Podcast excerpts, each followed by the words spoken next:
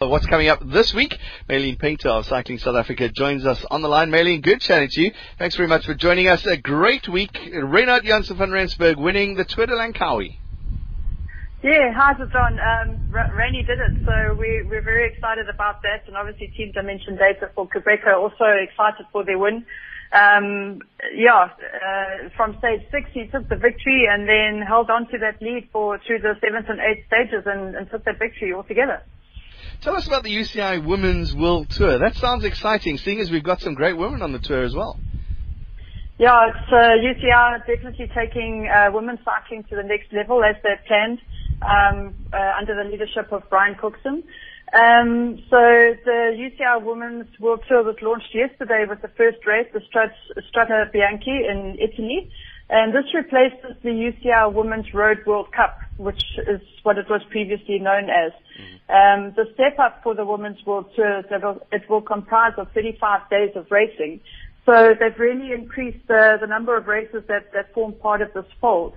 Um, in total, it's an increase in competition of more than 60%. So it's really um, a lot more races for the women on the calendar. Um, 17 events, in fact, spanning six months. And uh, included in those uh, races will be the Aviva Women's Tour of Britain and also the um, Giro d'Italia for women. We can't not, while we're talking about road cycling, mention the Cape Town Cycle Tour. 35 licensed cyclists. And I think that's important. To ride a bicycle race, you've got to have a CSA license. You know who they are, you know where they are, you know uh, exactly who is taking part in your sport. Yes, exactly. Uh, riders helps us to build a database as well and to get a good idea of how many cyclists there are in the country. Um, and particularly if they're racing at the top level, then of course they apply for a full racing license. Mm. Um, but 35,000 cyclists is, is fantastic, uh, a great uh, um, tribute to Cape Town as well. And yeah, John, I believe you've been on the finish line there today, and it was did the weather play its part the whole day? Weather was great. It's a little bit breezy now, but the cyclists don't care because now they got the beverage. they got the beverage in the hand. It can blow as much as it likes now.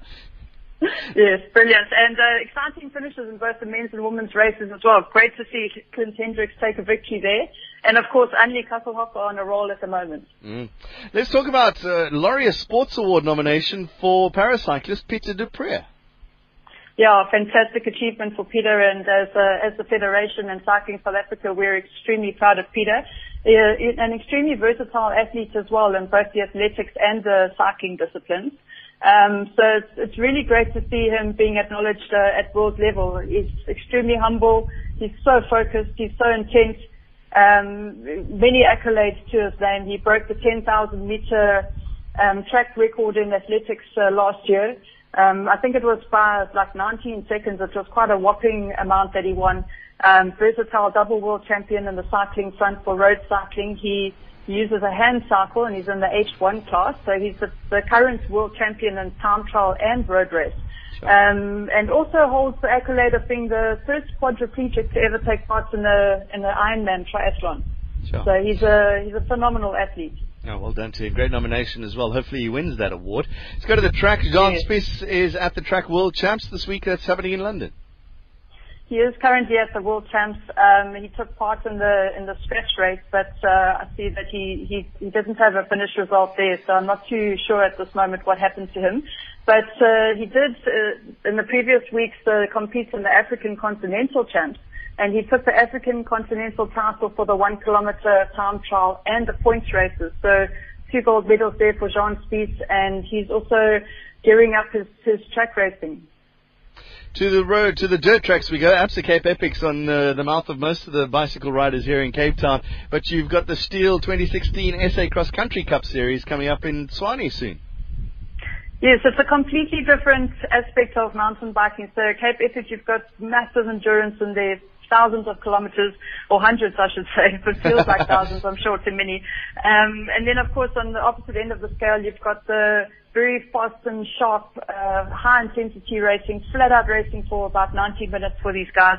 And this is uh, the Olympic discipline, the only mountain bike Olympic discipline.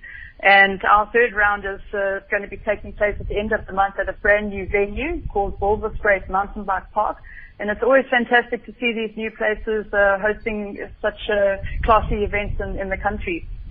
UCI Category 1 race, the same as this event that's happening in Lesotho. Tell us about the African Continental Mountain Bike Champs. The African Continental Champs is uh, it's great to have it close to uh, close to home. So Lesotho will be hosting it for the first time, and it's it's quite a challenge because it's over 3,000 meters altitude. They they're going to race at the Afriski Resort in Lesotho, and what they do is they actually open the field to whoever would like to enter and race in the cross country event. So it's not limited only to a selected national team for the African Continental Champs, and that's in the bid to, to try and increase the following of, of cross-country racing as well. Is there details of that on your website if somebody wants to enter?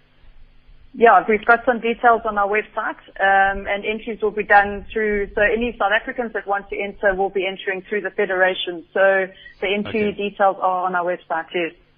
And let's talk about uh, BMX cycling. We forget about that. The age group series happening at Lahee Park.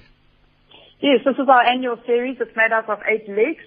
And uh, also towards the end of the month, we're gearing up to that. So on the local front, we've got a lot of enthusiasts, a lot of kids, very young kids, much older riders as well. And of course, your guys at the sharp end of the sport who are looking to gain some UCI points for racing overseas. Um, also on an Olympic uh, bid at the moment. So National Age Group Series, uh, the legs one, two, and three will take place at Lahee Park at the end of the month in Pinetown, KwaZulu-Natal.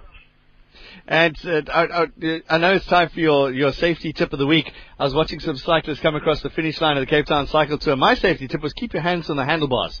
But what is, what is your safety tip of the week? Oh, I, I have to absolutely agree, and keep your hands firmly on the on the handlebars as well, because um, you know potholes or bumps in the road can throw you off. Um, but I would say, uh, as a safety tip this week, to try and avoid um, cycling during rush hour. And you know, if you're going to go past school zones or, or busy places, just try and maybe avoid or take a different route uh, during the times of the day. People are anxious, they're in a hurry, they're chasing deadlines, they're trying to get to work, they're trying to drop kids. And if that's sort of your route, then maybe try and make an alternative. Thank you very much to Maylene Painter of Cycling South Africa. Find out more at cyclingsa.com. www.cyclingsa.com.